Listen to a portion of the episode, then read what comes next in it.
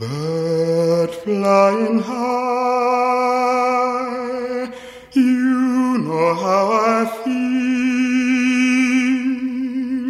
Sun in the sky, you know how I feel. Breeze drifting by, you know how I feel. It's a new dawn, it's a new day, it's a new life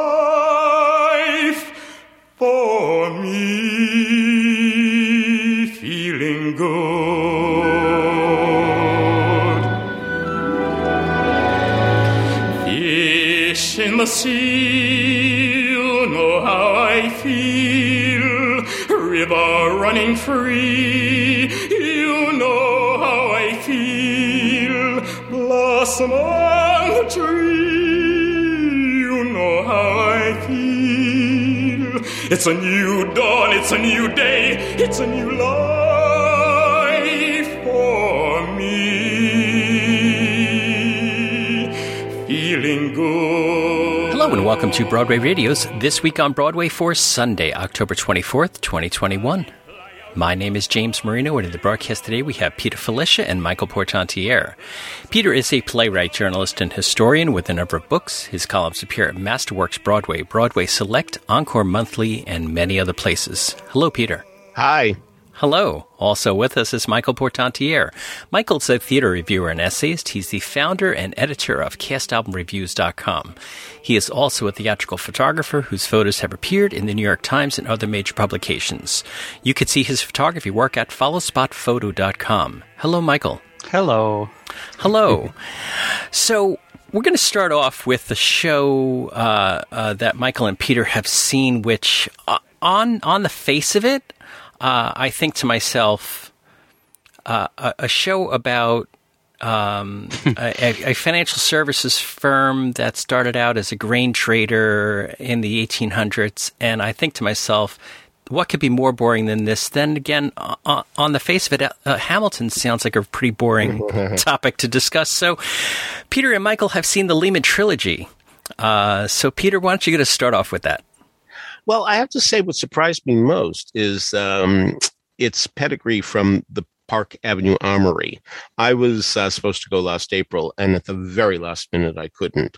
But the Park Avenue Armory is an enormous space, and um, certainly I've seen many wonderful things there with a million people in them.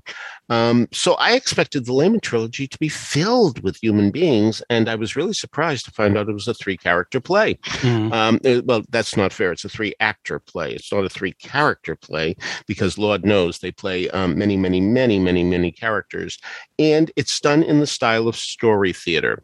If you're not familiar with story theater, what it is is that um, people just speak directly to you and summarize what's going on, and then z- zoom right into dialogue as they talk to other people and then come out of it again and do some narration and then go back to dialogue and so on and so forth.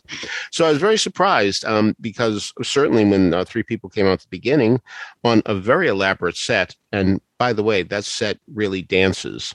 Peter Stone used to say during the uh, years of the British musicals, um, now the choreography is in the scenery. And uh, mm-hmm. what we have here is uh, I, would love to know the person who, um, the people who are involved with actually moving the set around because there's a lot of set moving around. One set, unit set, but nevertheless, it moves. And directing this play must have been so, so, so difficult. Uh, Sam Mendes did a phenomenal job in having people go through doorways, and come out in another uh, part of the set, and the set is moving at the same time. Uh, it, it, really is choreography. But anyway, um, so three people come out and they start talking to us and all that, and I'm waiting for other people to come out. I haven't looked at the playbill. I got there just in time, and I'm fully expecting uh, the stage to be. Well, that's it. However, the three people are terrific: um, Simon Russell Beale, Adam Godley, and Adrian Lester. Adrian Lester may be one that you know uh, if you remember that famous production of Company uh, done in London, um, where a scene was added where Bobby um, was propositioned by um, a gay guy, and um, because of course there's been a lot of issues about that over the years whether or not Bobby's gay. So um, that's what happens. You know, the irony for me, uh, this is a very small detail, I'll grant you, but um, one of the brothers dies very young. And it's it reminded me of the Shubert brothers. I mean, it's, you know, it's very funny. They were three brothers too, and they came from nowhere. Uh, granted, not um, not uh, uh, Bavaria. Uh, they came from Syracuse, and that's where the title "The Boys from Syracuse" comes from from that musical. Um, but uh, still, one of the brothers died very young, and the other two had to take over and, and do what they had to do. So, um, so this is the story about the rise and rise and rise and rise and fall and fall and fall and fall the Lehman uh, brothers and the people uh, who went through them. I will have to say that I did think the first act was magnificent beyond belief, and I don't think the second and third acts really got to that point again.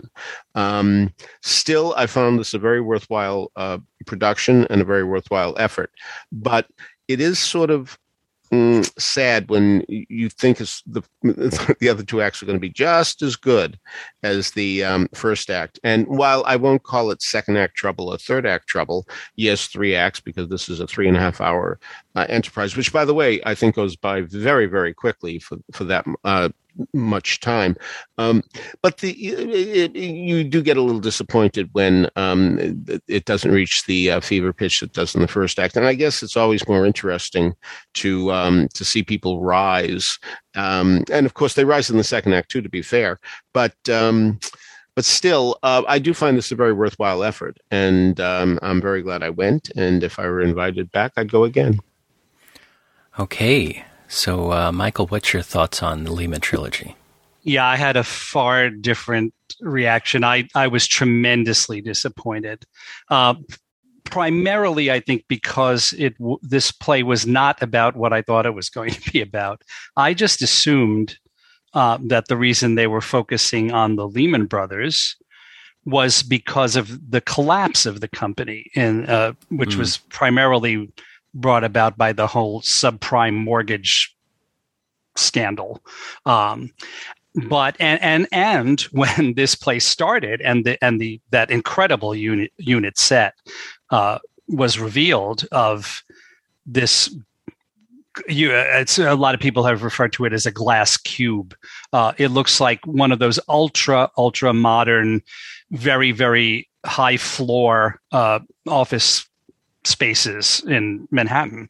Uh, with uh, the, there's a cyclorama in back of it that that uh, has all different kinds of projections on it during the show. But at the beginning and at and and the end and some other parts, it's uh, it's a Manhattan skyline basically, and you can see uh, other tall build tops of other tall buildings in the in the distance.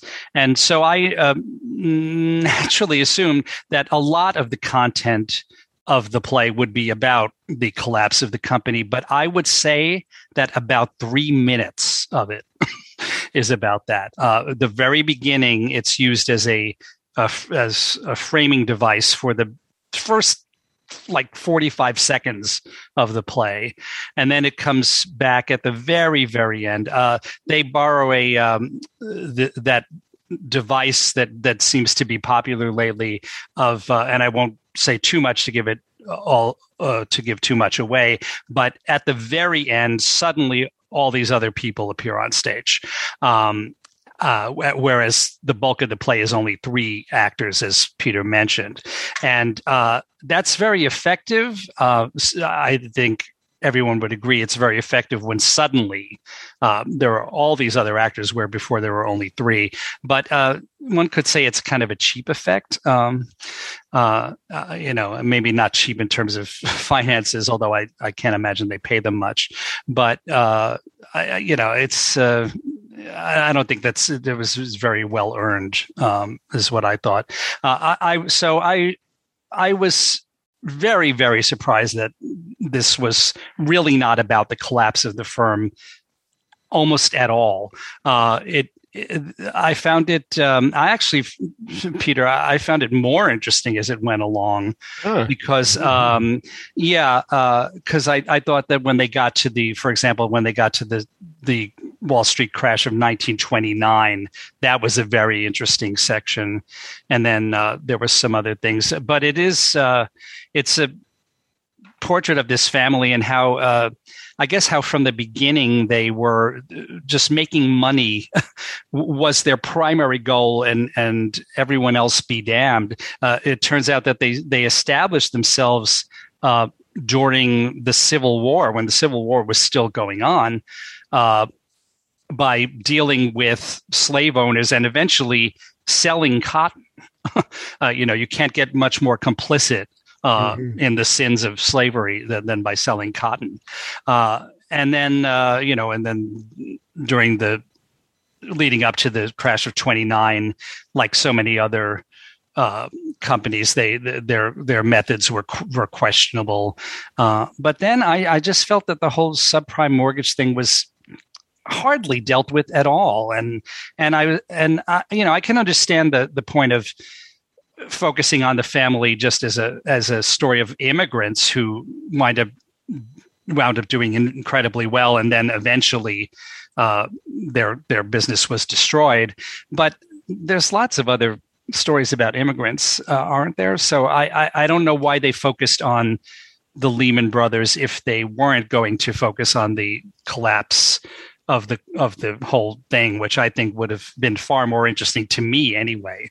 Uh, uh, so that that was a, a big big disappointment. I, I find that even though these are three of the greatest actors who ever set foot on stage, uh, Simon Russell Beale, Adam Godley, and Adrian Lester, uh, that the story theater thing did start to actually become kind of tiresome, especially in a three hour and 20 minute play.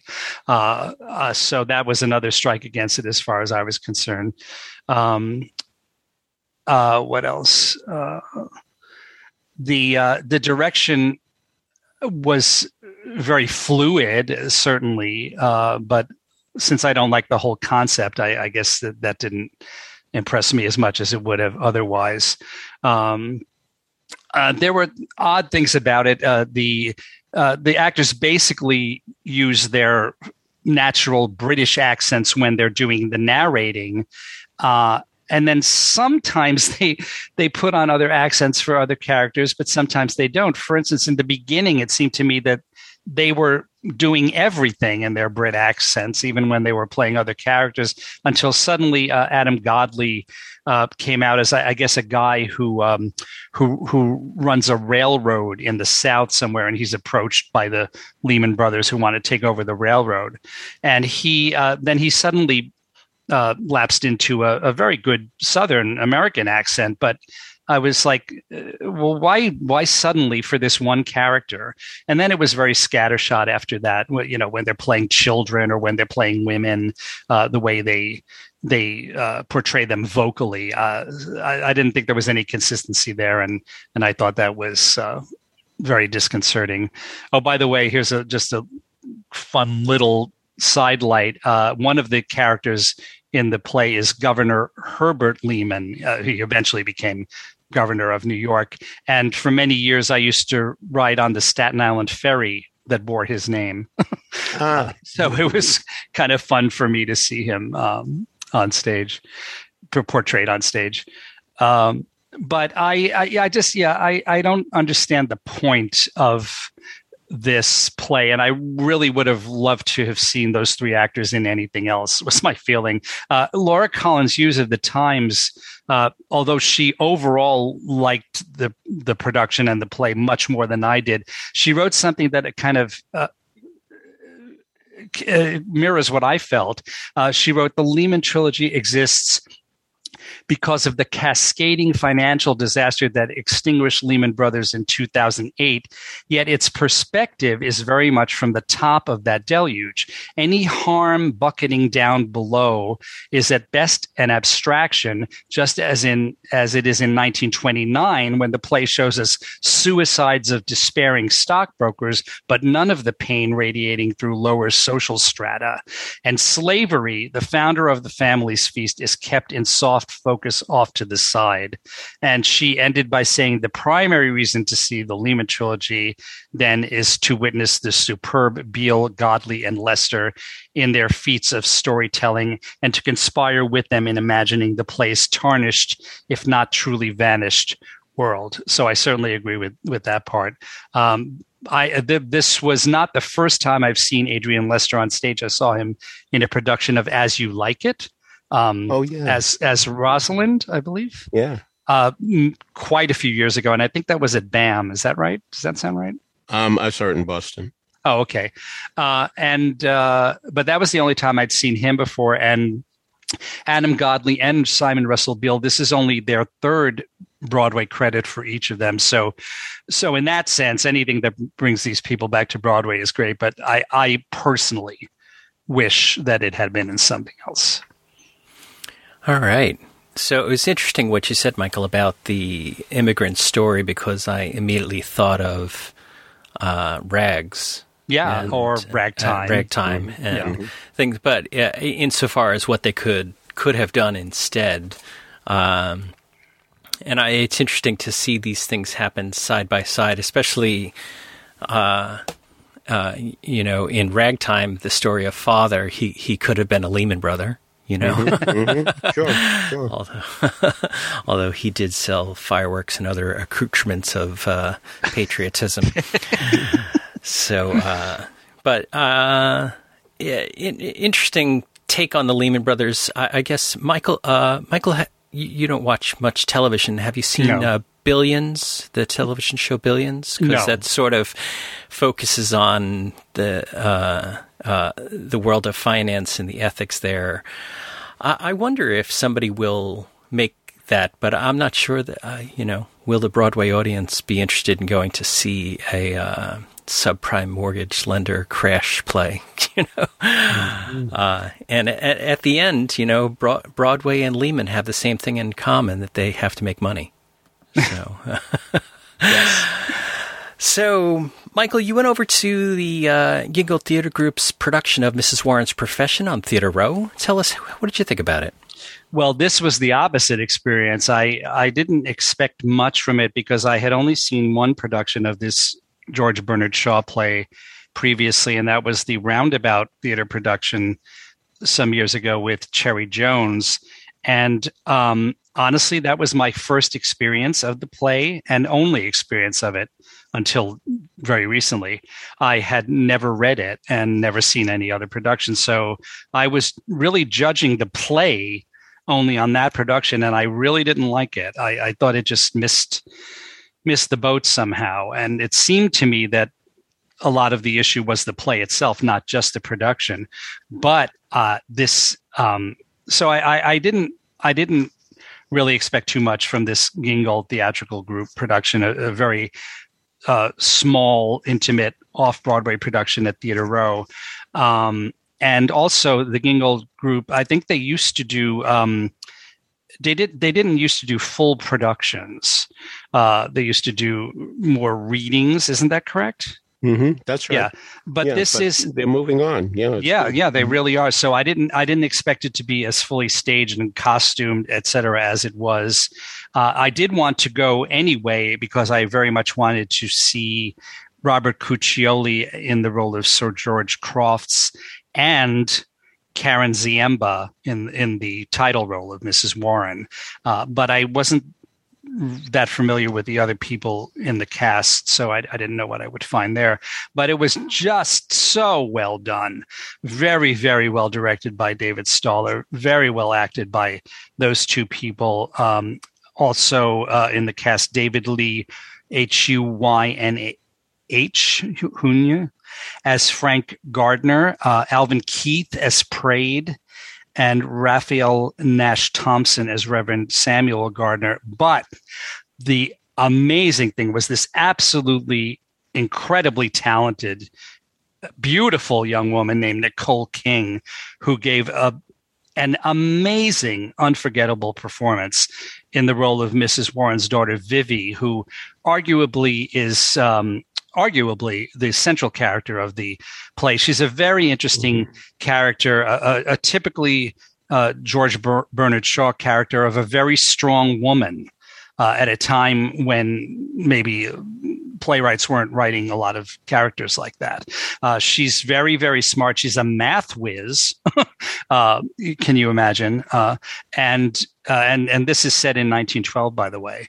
Uh, she's a math whiz, and she's um, very obviously a very independent woman, and uh, her relationship with her mother is somewhat distant and somewhat strained. But but you can see she very much wants to be her own person and uh, she is um, shocked when it comes out uh, what exactly Mrs. Warren's profession has been, mm-hmm. and that is, in a word, well, prostitution. And uh, she started out as kind of a prostitute and then mm-hmm. became basically a madam. Uh, and of course, this is kept under wraps until it isn't. And and it was needless to say, kind of shocking, the kind of shocking, extremely shocking to audiences back when when Shaw wrote this play and it was originally produced.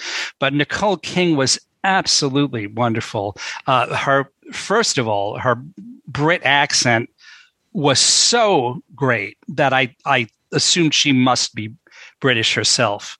Uh, but no, here is her bio from her website. Nicole King is an actor based in New York City and a graduate of the Mason Gross School of the Arts. Mm-hmm.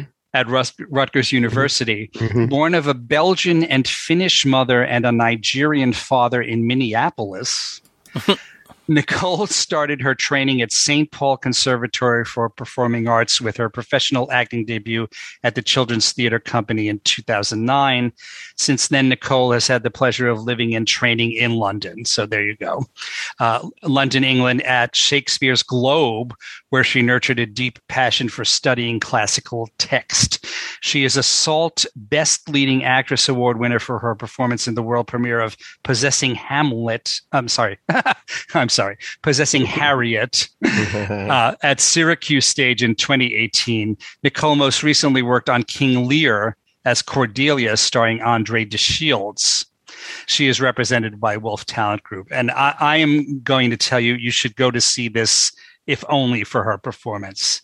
Uh, I, I was really blown away. Uh, but on top of that, you're going to get a wonderful performance by Karen Ziemba, in a role very different from anything I've ever seen her do before. And a great performance by Robert Cuccioli, who's always great in everything. Uh, I really my my hat is off to David Staller uh, for putting this together, for casting it so well and uh, and so diversely, but brilliantly, and and for the direction of it. Uh, it's it's absolutely i will be trying to go to see all of their productions in future david is astonishingly talented but the funny story um, i have is that um, Bob Cuccioli lives nearby, and we run into each other all the time. And I said, mm-hmm. "Oh, I'm coming on uh, Sunday the 23rd, which of course is um, no, 24th, which is today." And um, and he said, Oh, all right, then we'll make sure that performance is good and we'll suck at all the others. well, apparently that's not true. apparently not. No, it's not true. oh, Bob is so funny. So that that that uh, that that's quite a cast for a theater row production. So it uh, is, uh, it is, and this uh, and have you all heard? I'm sure you have about this upcoming very soon upcoming production of Mornings at Seven. Yeah. Oh, yeah. With an amazing, incredible cast off Broadway at theater at St. Clements. Right, right. You know, uh, Marvelous play. You know, we're all we're all thrilled that Broadway's reopening, but please yeah. continue to pay attention to off Broadway. Oh, yeah. Mm-hmm. So that is, uh, as we mentioned on Theater Row, it's playing through November 20th, and we'll have a link to that in the show notes. Great. Uh, all right. So uh, uh, last week or the week before, I'm not. Sure, I don't recall. Peter talked about Thoughts of a Colored Man, and I I, I saw it this week. Um, and I just wanted to add in my thoughts about this this play that is about seven black men that are in a in a neighborhood in Brooklyn. Uh, one of them is new to the neighborhood. All of them have lived there. The other six have lived there for a long time, and these monologues and scenes uh, really really capture a, uh, a, a narrative that uh, I, uh, it was funny because it, it, it, had me both in despair and hope and exhilaration at the same time. Mm. And I understand that. Yeah. And and I, I, I can't stop thinking about this show, and I can't uh, help but but wonder if this show could be seen by so many people. Would it would it shed light and, and help us out of the uh, the situation, the morose that we're in these days. And I think that, that that's the that's the goal of theater. I think is uh, aside from what I said before about the Lehman Brothers and making money, we we we do we watch theater and we do theater to reflect upon our society. And and Thoughts of a Colored Man really achieves this. And I hope that uh, folks get out to get out to see it. It's just such an outstanding, outstanding cast, and um, and it it's the type of thing that um, uh, if you don't see it, I'm hoping that this will have a life in a lot of regional theaters. If you don't see it on Broadway. Uh, and I hope that it gets picked up and seen in a lot of other venues. Uh, and it's playing at the Golden through March 20th. So, Peter, you saw Is This a Room? Uh, tell me what you thought about this uh, FBI transcript. Yeah, that's what it is. Um, it literally is a transcript uh, of what happened to this woman who uh, worked in a, a very uh, important job uh, and um, felt a little uh, skeptical of what was going on and did leak some information. What we see are um, two, then a third uh, FBI guy show up at her uh, house and asking a lot of pointed questions. Now, the real question becomes why doesn't she immediately say, uh, Excuse me, I'm going to talk to my lawyer. Um, uh, they don't uh, do anything with Miranda rights, which may not be necessary with the FBI. I don't know. Uh, uh, is that something that doesn't happen? You have to be a police officer? Uh, I don't know. But these were questions I had while watching uh, Is This a Room? Because um, if indeed she were to say, I, I want my lawyer, um, don't expect anything from me to to be said. Well, then under those circumstances, there'd be no play, and there'd be no transcript. Um, at least not at that point in time. But um, she does decide to talk, and I guess I'm guessing here, her feeling is that if I talk, what will happen is that they will assume I'm innocent because I'm not afraid to talk. That's the only rationalization I can give whatsoever for um, why this would um, very much happen. But it does happen, and um, that she does talk, and she gets herself deeper and deeper and deeper. And with, of course, I'm not criticizing the FBI men for this, but they ask her a lot of questions that they already know the answers to and they want to see what she's going to say. And eventually, during the course of the play, which is only about a little more than an hour, um, they do say, um, "Well, what would we?" What would you say if I told you that I knew already that blah blah blah? So um, that, of course, really frightens her. And as time goes on, she really realizes um, that she's really in deeper trouble than she ever suspected uh, partly because um, they have not put all their cards on the table. And when you come right down to it, why should they? So, um, also, the direction is very fine too because the body language that these guys use. I mean, when they really zero in on her, they are virtually nose to nose with her. Their arms are akimbo and they're nose to nose with her, and they don't give her any space um, because they're literally and figuratively closing in. Mm. So so, um, so it's very, very galvanizing. Um, this is um, the word taught, T A U T, not like carefully taught, um, but this show is carefully taught, T A U T, though. Um, it, really, uh, this is one of those experiences where uh, you could uh, tape a Sprint commercial in the house because you could hear a pin drop um, because everybody was just so galvanized. And of course, part of it has to be that when we go to a play like this, we assume that the person is being harassed and the person is innocent and all that. And so it's impossible to watch something like this and not say to yourself, this could happen to me. um, because any one of us uh, could be a suspect in anything. Uh, we, you know, Leo Frank, poor soul, you know, I mean, uh, was memorialized in parade, um, seemed to have been innocent, and look where it got him. So, um, so Emily Davis is magnificent magnificent um, as the um, oppressed or the guilty party or the patriot, depending on how you look at it. We do find out at the end what happens to her, but um, and Pete Simpson is really marvelous as one of the um, uh, gentlemen. Well, is that the right word? Uh, maybe it isn't. Um, uh, everything considered, um, as the more aggressive, I would say, of the um, of the two um, FBI guys. But this is as as good a performance as that is, and certainly it really is. I don't want to um, give short shrift to um, the new member of the cast. Um, this was done at the at the Vineyard, and it had a different actor playing the other FBI um, guy. And now Will Cobbs is uh, taking his place, and he's magnificent as well. And Becca Blad- Blackwell plays the character of unknown male. Uh, which um, there's an irony to that if, if you know anything about Becca Black, Blackwell. But um, more to the point, um, she just uh, goes here, there, and everywhere. She has very little to say, if anything, um, and uh, but she's snooping around. And that's what's going on there. And of course, one of the complications is the fact that uh, this woman has pets and she's very worried about them. What's going to happen if, um, so even that turns out to be a concern. And that's a very human concern.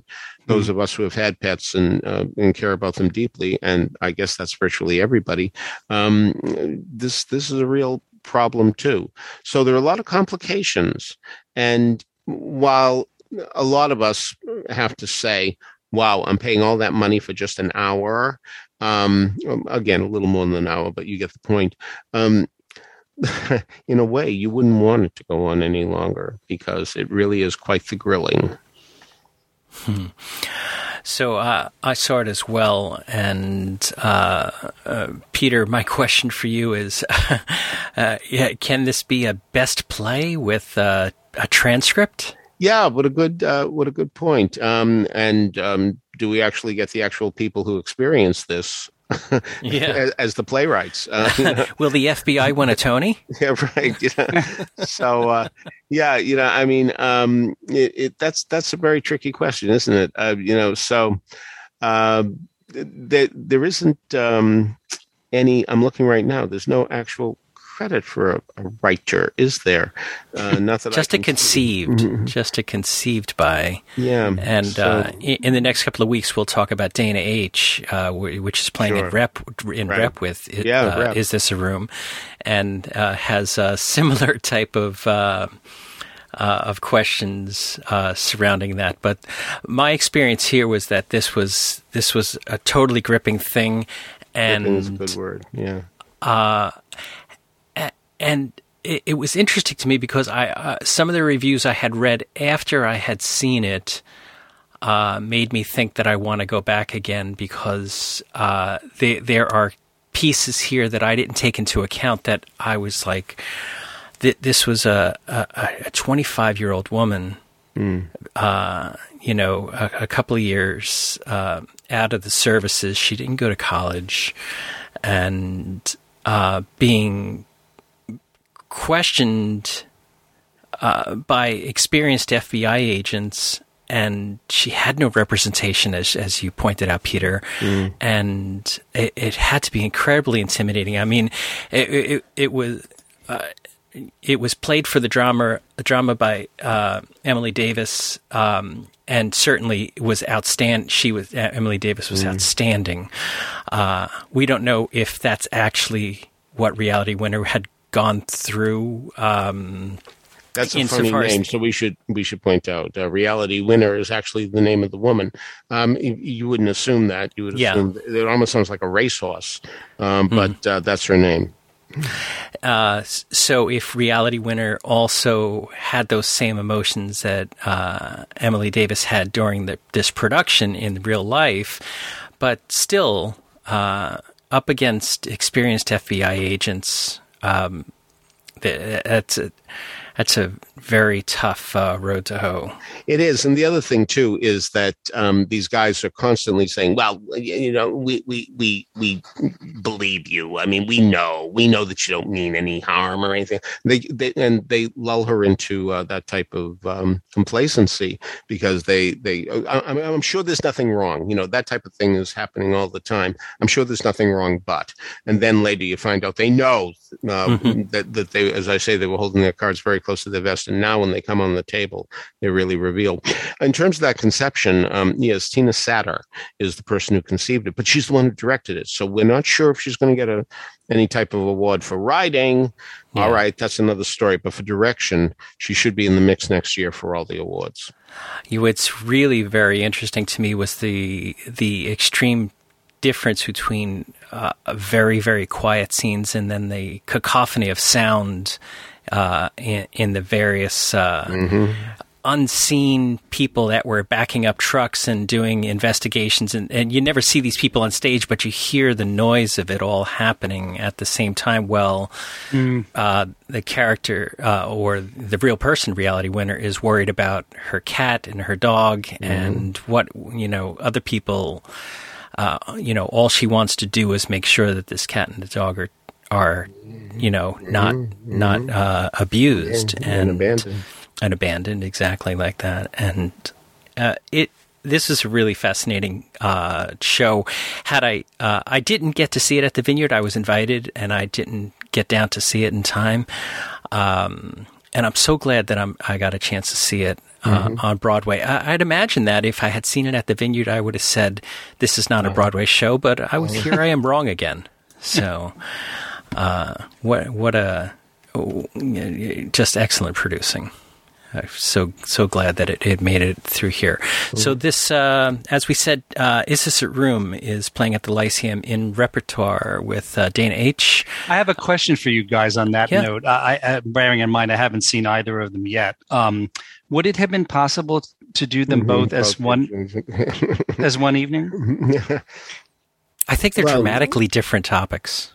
Um, Well, certainly there's going to be a lot of people who would feel that they would rather see two rather than one. And there are a lot of people who wouldn't because um, that would make for a, a, substantially longer evening, um, perhaps right in the neighborhood of Lehman Trilogy. But um, but sure, that that has got to be a question that everybody is asking because um, these shows do cost a lot of money, and um, getting more for your money is something that is very important to a lot of people, which is totally understandable, of course. Um, what is the approximate later, length of Dana H? Same thing. They're both it's about, about 100. Is it really? Oh, I thought uh, it was much longer. I thought they were both around 70. So um, um, I could be wrong. But um, um, but uh, sure, if, if it's 100, then it, it, um, I, I, have to correct myself because if it's 70 and 70, that's not um, so long. But um, but still, um, yeah, I, I fully understand anybody who would um, balk from seeing either one of these shows, feeling that they're not getting their money's worth, uh, which is um, so. Ironically enough, um, a historical note here, um, I would think that um, it's really ironic that they're playing the Lyceum, where a repertory company was very, very mm-hmm. successful in the 60s, um, the APA Phoenix, um, which gave birth to a lot of important productions. So uh, there's rep at the Lyceum again. Doesn't happen often. So I'm checking here. Uh, you're correct. It, it, it's 65 to 70 minutes. Well, uh, then yeah, a case could be made that they yeah. could do them in one night. So I was just wondering in terms of the uh, like the sets, such as they are. I, I uh, it's a big blank uh, stage, really. Well, yeah. no, Dana Dana H has a set. It does have a uh, set. Yeah. Okay. In fact, um, I, I was uh, postponed seeing Is This a Room because they said they were having trouble with a set. And um, obviously that um, was the Dana H set. Oh, okay. There's nothing to speak of in, in Is This a Room. Okay. All right, Michael, uh, yes. you ran outside. and, I and you saw you saw a celebration of the Tin Pan Alley Day. Uh, so tell us about this this was the most fantastic event that happened yesterday, uh, October 23rd. And I only recently found out about it. I, I guess I had gotten an email about it and somehow misplaced it or didn't focus on it. But Tin Pan Alley Day celebrating uh, well, primarily the fact that uh, this row of buildings on West 28th Street, uh, 47 to 55 West 28th Street, has been landmarked uh, as Tin Pan Alley, or part, part of Tin, Tin Pan Alley, which, first of all, I'm going to admit, I didn't know that that's where Tin Pan Alley was. Uh-huh. Um, uh, I thought it, I don't know, I guess I thought it was elsewhere, maybe closer to the present day theater district. But as someone pointed out to me, um, it makes perfect sense for Tin Pan Alley to have been down there in the early years of the 20th century because that's where all the music publishers were. Uh, and so that makes perfect sense. Anyway, this was a great, great event uh, that was hosted by our friend Klea Blackhurst and this fellow Robert Lamont. And the performers included uh, the opening act was Vince Giordano and the Nighthawks uh, and then uh, followed by Marilyn Maye. So you can imagine what level of talent we're talking about here. Marilyn Maye with Billy Stritch at the piano, and then Billy did um, his own set of songs that had been published exactly a hundred years ago. uh, and the crowd just just loved that. Uh, Natalie Douglas, our, our, our other friend, another uh, former podcast guest along with Marilyn, uh, and then uh, Anita Gillette. um, the the great Anita Gillette with Paul Greenwood at the piano, and she was there. Um, uh, well, primarily because of her connection with Irving Berlin, who, of course, is one of the great Tin Pan Alley figures of all time, uh, because she worked with him directly on Mr. President, and she, of course, sang the Secret Service makes me nervous from that mm-hmm. show. Uh, we also had Eric Yves Garcia and Eric Comstock and the Tada Youth Theater Ensemble and Aaron Lee Battle, Steve Ross, Jim Brochu, Willie Falk from Miss Saigon. Uh, and I believe I didn't stay, I wasn't able to stay till the very end, but I think the last act was Jill O'Hara uh, with Steve Ross at the piano. So it was really, really great. Um, highlights uh, included Marilyn, of course, uh, Natalie. Uh, Natalie um, sang a song by J. Rosamond Johnson, who do you do you know who he is? He was um, a great African American composer, performer, uh, choral director back in the day. I know him primarily for he was in the original cast of Porgy and Bess mm-hmm. um, as the lawyer Frazier, and uh, he also did the he, he's on the complete recording of Porgy and Bess, and he also is the choral director, uh, I believe, for that complete re- recording. Uh, he was an amazing Renaissance figure, and uh, also a songwriter, as I mentioned, and the the uh, two songs you would probably know that he co-wrote one is Under the Bamboo Tree, mm-hmm. uh, which wound up in the movie of Meet Me in St. Louis, yeah. of course. Uh, but then also he co-wrote with his brother James Weldon Johnson, uh, "Lift Every Voice and Sing," which apparently has just been named the official hymn uh, of this country. Uh, which you know, I mean, you might get into arguments about separation of church and state. But outside of that, uh, it's a great honor for him, obviously. And I got the, I had the pleasure of speaking with his granddaughter.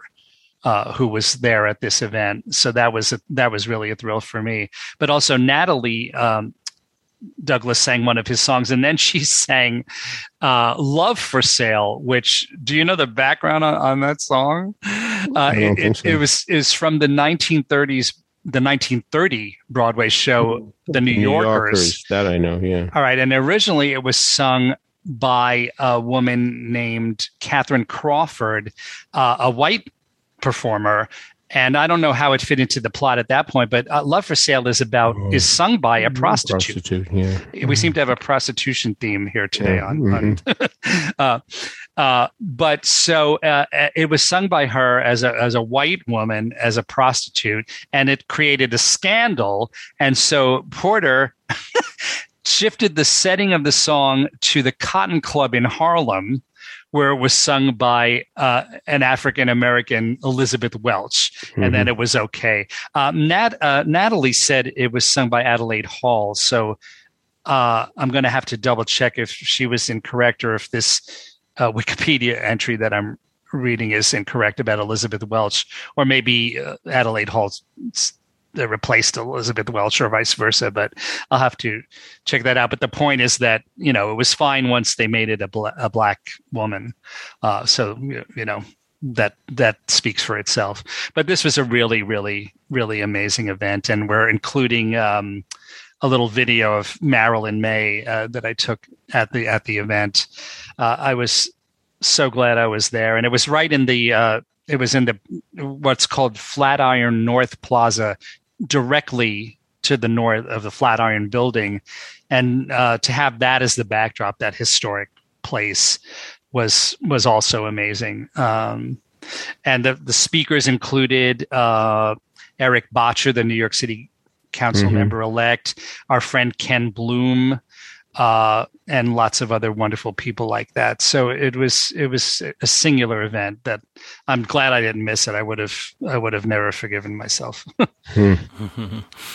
All right. So as Michael said, we have the uh, video from Michael's Facebook page in the show notes if you want to get over there and take a look at Marilyn Maye, Uh, and um, so I, I, think that was it. I couldn't find really any other information about it. I don't don't, don't know if uh, anybody else has got videos, but we'll take a look for that and put that in the show notes as well. Right. So uh, I got over to the uh, the Booth Theater to see Freestyle Love Supreme, oh. and this is the first time that I have seen Freestyle Love Supreme, and I was a bit underwhelmed. Oh. Have you guys seen it? No. No. no? So uh, yeah, I, it was. Uh, you know, we I've seen videos of it. I've never seen it live, but I've seen videos of it and things like that. Uh, maybe I just caught an off night, but this is uh, uh, obviously the um, uh, not obviously, but this is the um, um, hip hop improv group that Lin Manuel and company and Tommy Kail and uh, others ha- uh, formed uh, many many years ago, and it played off Broadway and it's now playing on Broadway, uh, and it was uh, it it. I've only seen one show live, but from the other videos that I've seen, it seems like it changes every single night, and that's because mm-hmm. the audience uh, provides inspiration for what's going to happen on stage. and while everybody there was extraordinarily talented. Uh, it's all stuff that you know, I, am not sure it's a Broadway show. It's very entertaining. Mm-hmm. It's mm-hmm. not a Broadway show. It was mm-hmm. similar how I felt felt about Six. Very entertaining, not a Broadway show. Mm-hmm. But um, but I have to tell you, uh, everybody around me was having the time of their life. Sure, sure. And mm-hmm. uh, people really, really love it. So it just wasn't for me, but I'm not mm-hmm. saying that it was bad. It just mm-hmm. wasn't for me. Mm-hmm. mm-hmm. So uh, that's Freestyle Love Supremes playing at the booth through January 2nd, and we'll have a link to that in the show notes. Uh, Peter, you got down to 33 Wooster uh, to see The Mother. So tell us about this. Well, this is a Bertolt Brecht play that was uh, first done on Broadway during the 35 36 season. And. Um, it deals with a mother, as you would expect, um, whose son is very, very, very involved with um, being part of the Russian Revolution. Uh, the play starts in 1906, and he's um, going to do what he can to make sure that the Tsar is removed and that um, the um, Lenin Trotsky um, people take over. Well, of course, the mother is aghast when she hears about this. Uh, she doesn't want the boat rocked at all. And to keep her son out of trouble, she is going to get involved to do something that um, she thinks is far too dangerous for him to be involved in. Well, the point is, little by little, she comes to see his point, and little by little, she becomes involved in the Russian Revolution as much as he. So um, that's the Brecht play, uh, based on a, a, story by Maxim Gorky. And here we are at the uh, Performance Garage, seeing a very different interpretation of it. Very different indeed. This is the Wooster Group and uh, Elizabeth Comte has uh, done the staging. And um, it, it, this is the uh, where Richard Foreman um, worked a lot, and um, he had this what's the word I'm looking for? This uh, policy of putting a, a, string across the stage high up above the actors. Um, that was something he always did, and they're still doing that. Um, occasionally, they do use it to hang things on, saying things, uh, words like prison, uh, where we do get to see um, a few scenes. But um, they do play fast and loose with the uh, Brecht play to the point at which even at the end they actually say out loud, um, "This next scene was not in Brecht's play. We've added it," and um, so, frankly, um, because this is not a well-known Brecht play. I mean, the mother has hardly um, done as much as Mother Courage, uh, and needless to say, the Three Penny Opera. Um, I, would have liked to have seen the real thing and I felt that I wasn't seeing the real thing, that I was seeing a lot of bells and whistles. And um, the bells clanged a little too much for me, and the whistles were a little shrill. So um, I, uh, I will admit that um, I have a tendency to be tradition bound, but I don't really feel that after seeing the mother, that I've really seen the mother. That said, uh, what happens in it is very effective. And at the end, there's a very, very, very effective speech about um, the son, what happens to him, and the ironies of what happens um, to him. So um, it's uh, about 80, 90 minutes, that type of thing. Wooster Street. Um, uh, take the E to Spring and have a nice brisk walk, or um, um, on the F um, uh, to Lafayette, uh, Broadway Lafayette, and have a brisk walk. But um, uh, but Kate Valk as the mother, sensational.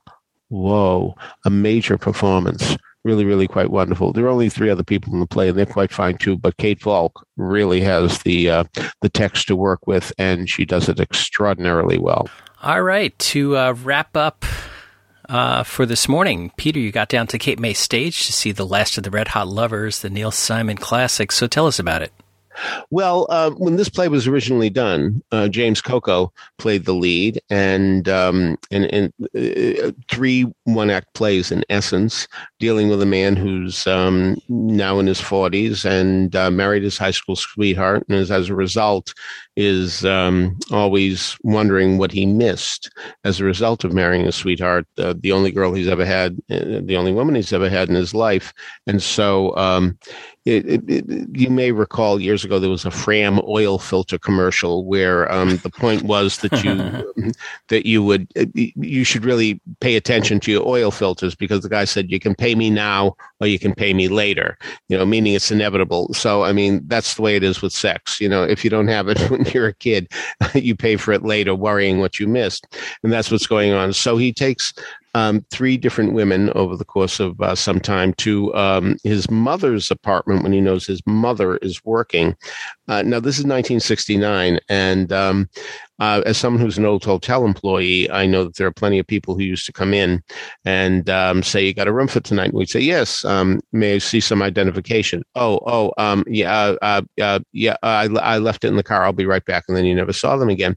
So that would it, it seems now impossible if that was the case, but back in the '60s, that was the case, and so that would explain why. Why didn't he just go to a hotel? You know, that's the reason why. And, and this guy is so nervous and so paranoid. Uh, wonderfully played by Andy Prosky here, by the way.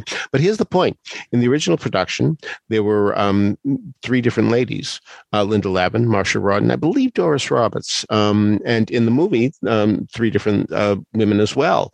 There was uh, Sally Kellerman, and uh, then there was Paula Prentiss, and uh, then there was Renee Taylor. But here we have Rita Rehn playing all three parts, and um, Rita is a marvelous, marvelous performer, and she really makes the definition of the uh, three different women quite distinct. Andy Prosky is fabulous too, um, just really wonderful uh, as this man who is consumed by guilt and paranoia and everything else that goes with that. He's just uh, such um, a, a, nervous guy, and uh, Prosky's body language is is terrific in that. So Roy Steinberg, who directed and who was the artistic director of Cape May Stage, uh, really did a sensational job. Now, uh, Cape May is not nearby. Um, it's uh, a, a good two hour, maybe two and a half hour drive drive from New York City, and um, it's at the very bottom of New Jersey. There ain't no more after that. There's only the Atlantic Ocean. And while this may not be prime time for Cape May in the sense that um, it's not a good time to be on the beach, it's such a charming little town with Victoria houses that if you get there early, and there are plenty of restaurants that are still open and will still accommodate you very nicely, it's it's a terrific trip, and I'm very glad I made it. Um, it had been two years since I'd been to Cape May Stage, and uh, that's much too long. Charming little theater in what used to be a courthouse, and um, they've they've done a nice job with that. And uh, credit to Roy Steinberg, who really um, has done a, a, phenomenal job down there uh, keeping this theater alive. That uh, was started by Michael Laird, who died. And they went through a few people before they could get somebody good. And Roy Steinberg certainly has turned out to be good. In a courthouse. Yeah, it doesn't look like a courthouse. Uh, it's a charming do, little building. but could they do Twelve Angry Men? to um, Kill a Mockingbird? Inherit the Wind. yeah, that was what I was just going to mention. so um, uh, I guess they could. Maybe they will. Who knows? By the way, I have to tell you that um, uh, one time I went down there, and um, as a result of my review, they soundproofed the stage because mm. unfortunately um, there was a restaurant there's a restaurant right next door and you could hear the clanging silverware and people joyously laughing. There was a dramatic moment in the play um, this is years ago a dramatic moment. You know here it is uh, you know, two foes are ready to really gnash teeth at each other and what do you hear happy birthday to you happy birthday to you from the restaurant you know so um, so i'm glad they soundproofed it that was not an issue the other night um, with last of the red hot lovers and i do believe the restaurant was open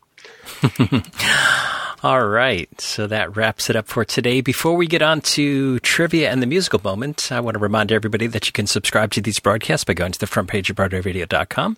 There's a subscribe link. That way, each and every time we have a new episode of This Week on Broadway, It'll be automatically downloaded to Apple Podcasts for you. Of course, you don't have to listen to us on Apple Podcasts. There's many ways to get us. iHeartRadio plays us. Tune in, Stitcher, Google Play, anywhere that you can listen to your finer podcasts, you'll find Broadway Radio's offerings.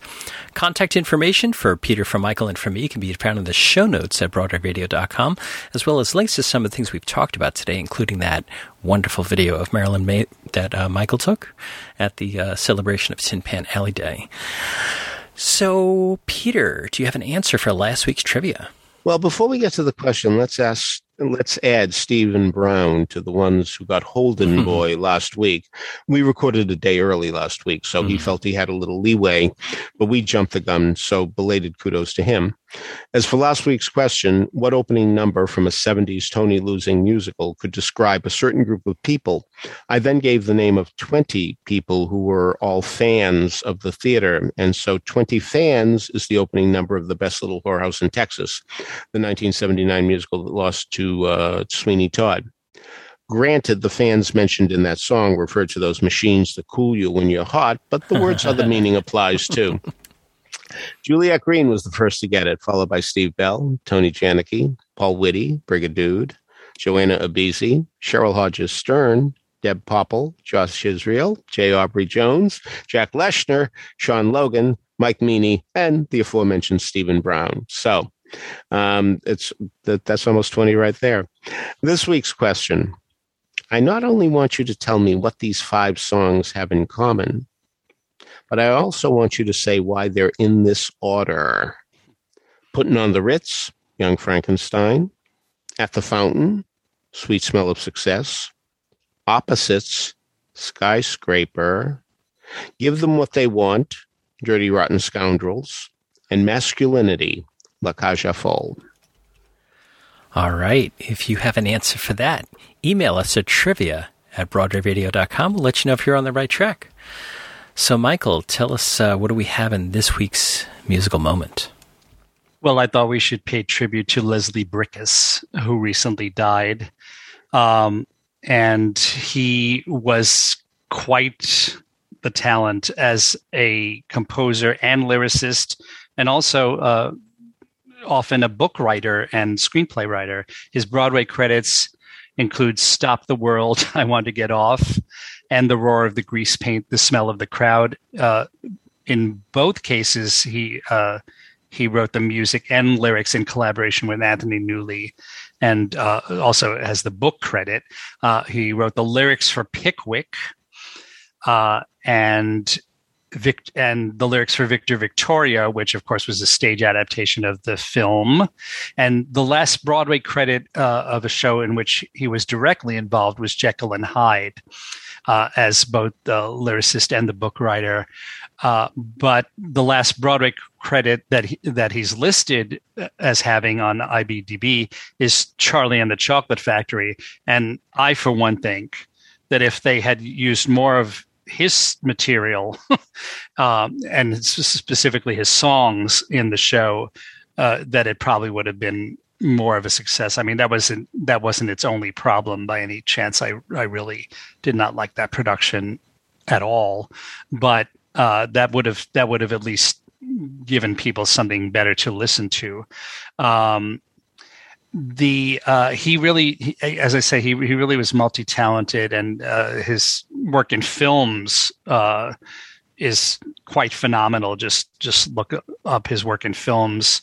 Uh, he um, is uh, someone who uh, just just really just really put it out there and was was really was really all over the place as far as uh, working with so many incredible people and and and really writing a lot of songs that that have become part of our lives. So uh, we we opened the show today with "Feeling Good," "Feeling Good" uh, from the roar of the grease paint, the smell of the crowd. Which, as I, I know, we've discussed that song previously on the podcast because aside from its place in that score, it has been used over the decades to sell various things uh, in commercials. And I wish, um, I wonder if Mr. Bricusse ever uh, made any statement about this, but I wouldn't be surprised if he made more from that one song than from uh, from anything, any other single thing he ever wrote, because it seemed like it was everywhere. It's a beautiful song. Uh, I don't know if this show is ever going to be revived. It's a it's a very symbolic show about uh, basically about the haves and the have-nots. Uh, the haves are represented by this character named Sir, originally played by Cyril Ritchard, and the have-nots by this little fellow named Cocky, uh, who was originally played by Anthony Newley. And it's all about their uh, relationship. But then, um, you know, there are other characters in the show, and at one point. Uh, I'm going to read from the uh, the notes on the cast album now. Enter now the Negro. Mm-hmm played by Gilbert Price, who mm-hmm. wants to play the game. Cocky, finding someone even more downtrodden than himself, becomes an over, as overbearing as Sir. The Negro pours out the sadness and heartbreak of his frustration in feeling good. Uh, so I guess that's about this, uh, you know, this very odd phenomenon where people who sometimes people start off as liberals and then as they uh, get more successful and earn a lot more money in their lives they become conservatives. Uh, i mean it's more complicated than that but i think that's the kind of thing that uh, that they're talking about here you know and uh, people becoming less and less tolerant of other people as they gr- grow older which of course doesn't always happen not by any well means. the other thing too is that uh, so many people who are victims when they get the chance to be in power that they do uh, victimize in the way that they were victimized so um, so that's part of it too by the way um, this, the history of the show is very very bizarre because this mm-hmm. was a show that tried out in london elaine Paige was in the cast by the way there's a lot of little girls in the cast um, as su- supporting people um, it's not very clear why they need to be there but they are there but mm-hmm. it was a show that actually closed out of town it it didn't make it to London. Norman Wisdom, uh, who many may know from Walking Happy, um, was the original leading man. David Merrick came over to see it and said, I'll bring it over, Anthony, if you do the part. So that's what happened there. And mm-hmm. uh, it hmm. wouldn't have happened otherwise. This was a rare show that had its original cast album out before it came to Broadway. And uh, by the time it came to Boston, I knew this score inside out. and I think it is a magnificent score beyond belief. And um, and years later, after I learned about things about rhymes and scansion, um, I realized one of the reasons I think the score is so fabulous is because the, the rules there really apply. But um, it, it the book has always been considered problematic. A lot of people compare it to Waiting for Godot, which I think was an inspiration. Um, but in terms of it working again, a few years ago, maybe three or four, Santino Fontana tried to do something with it Mm. up at Bard College. Completely different book, completely, well, no relationship to the original. Mm. And it really became a Bernie Madoff story Ah. about Bernie Madoff um, pulling the strings on various people. And Wow. um, uh, so um, I, I have to say that if I didn't know the show at all, I might have liked it more because I was just so discon- disconcerted that the songs were in completely different places, and that's so unfair to the show that Santino Fontana wrote. But that's that's all I could. I was so disjointed by it. I, I wish I could have come to it fresh. On the other hand, if I had come to it fresh, I wouldn't have had all those decades of loving the original cast album of the roar, of the grease paint, the smell of the crowd. Um, by the way, when I talked to um, Leslie Bricusse in um, the late '90s when Jekyll and Hyde was uh, on its way to Broadway, he did smile when talking about the commercial uh, aspects of feeling good. And oh, he um, did. yeah, and how he never expected that that was going to happen. For they, they never set out writing saying, and you know, this would be great for commercials. And um, yeah, and the first person recorded, by the way, was Lena Horne on the other side of the forty-five of Pleasures and Palaces, the title song from the Frank Loesser musical that closed out of town too, and it, because she was recorded for the United Artists at that time, which had the cast album rights for Pleasures and Palaces, which of course never happened.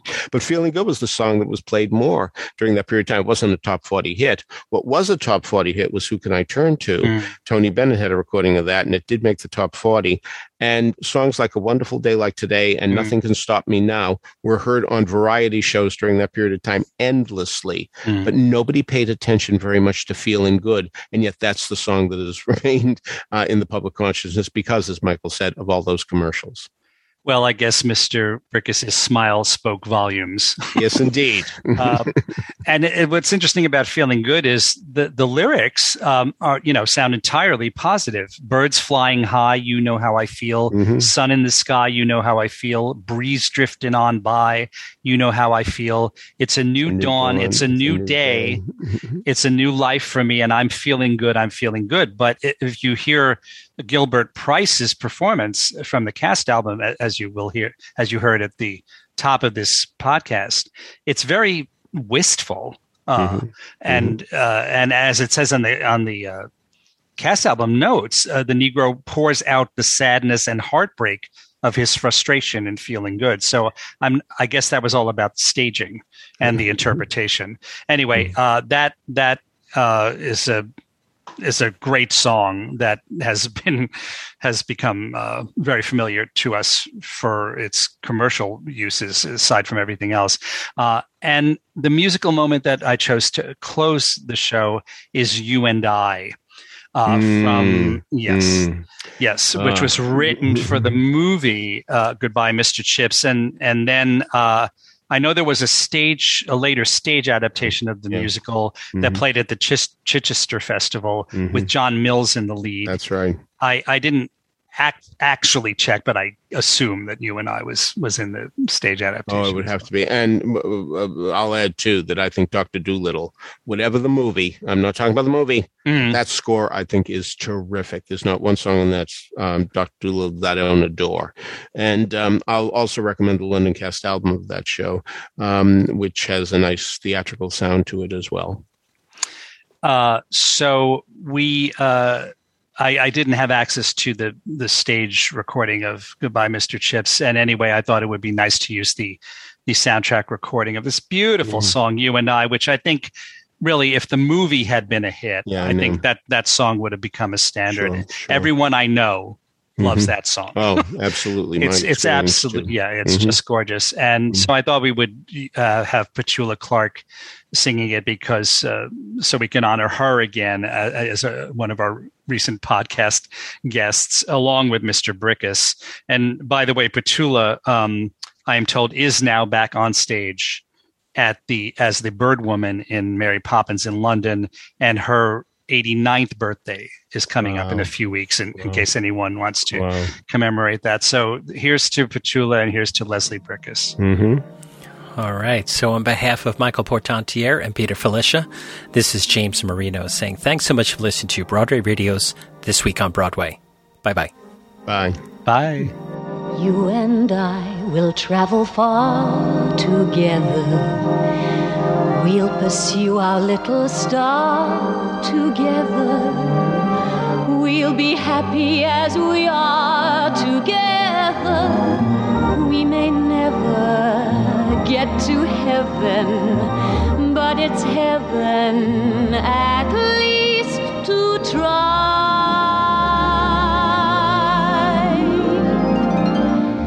You and I are going on together is gone together.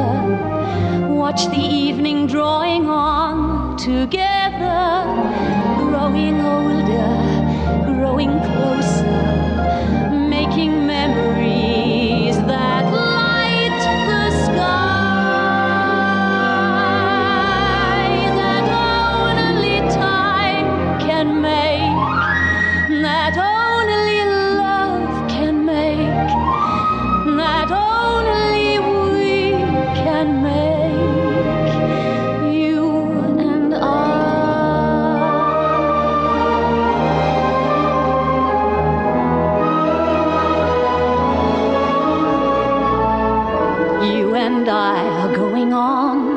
together till the time we have is gone together. Watch the evening drawing on together, growing older, growing closer, making memories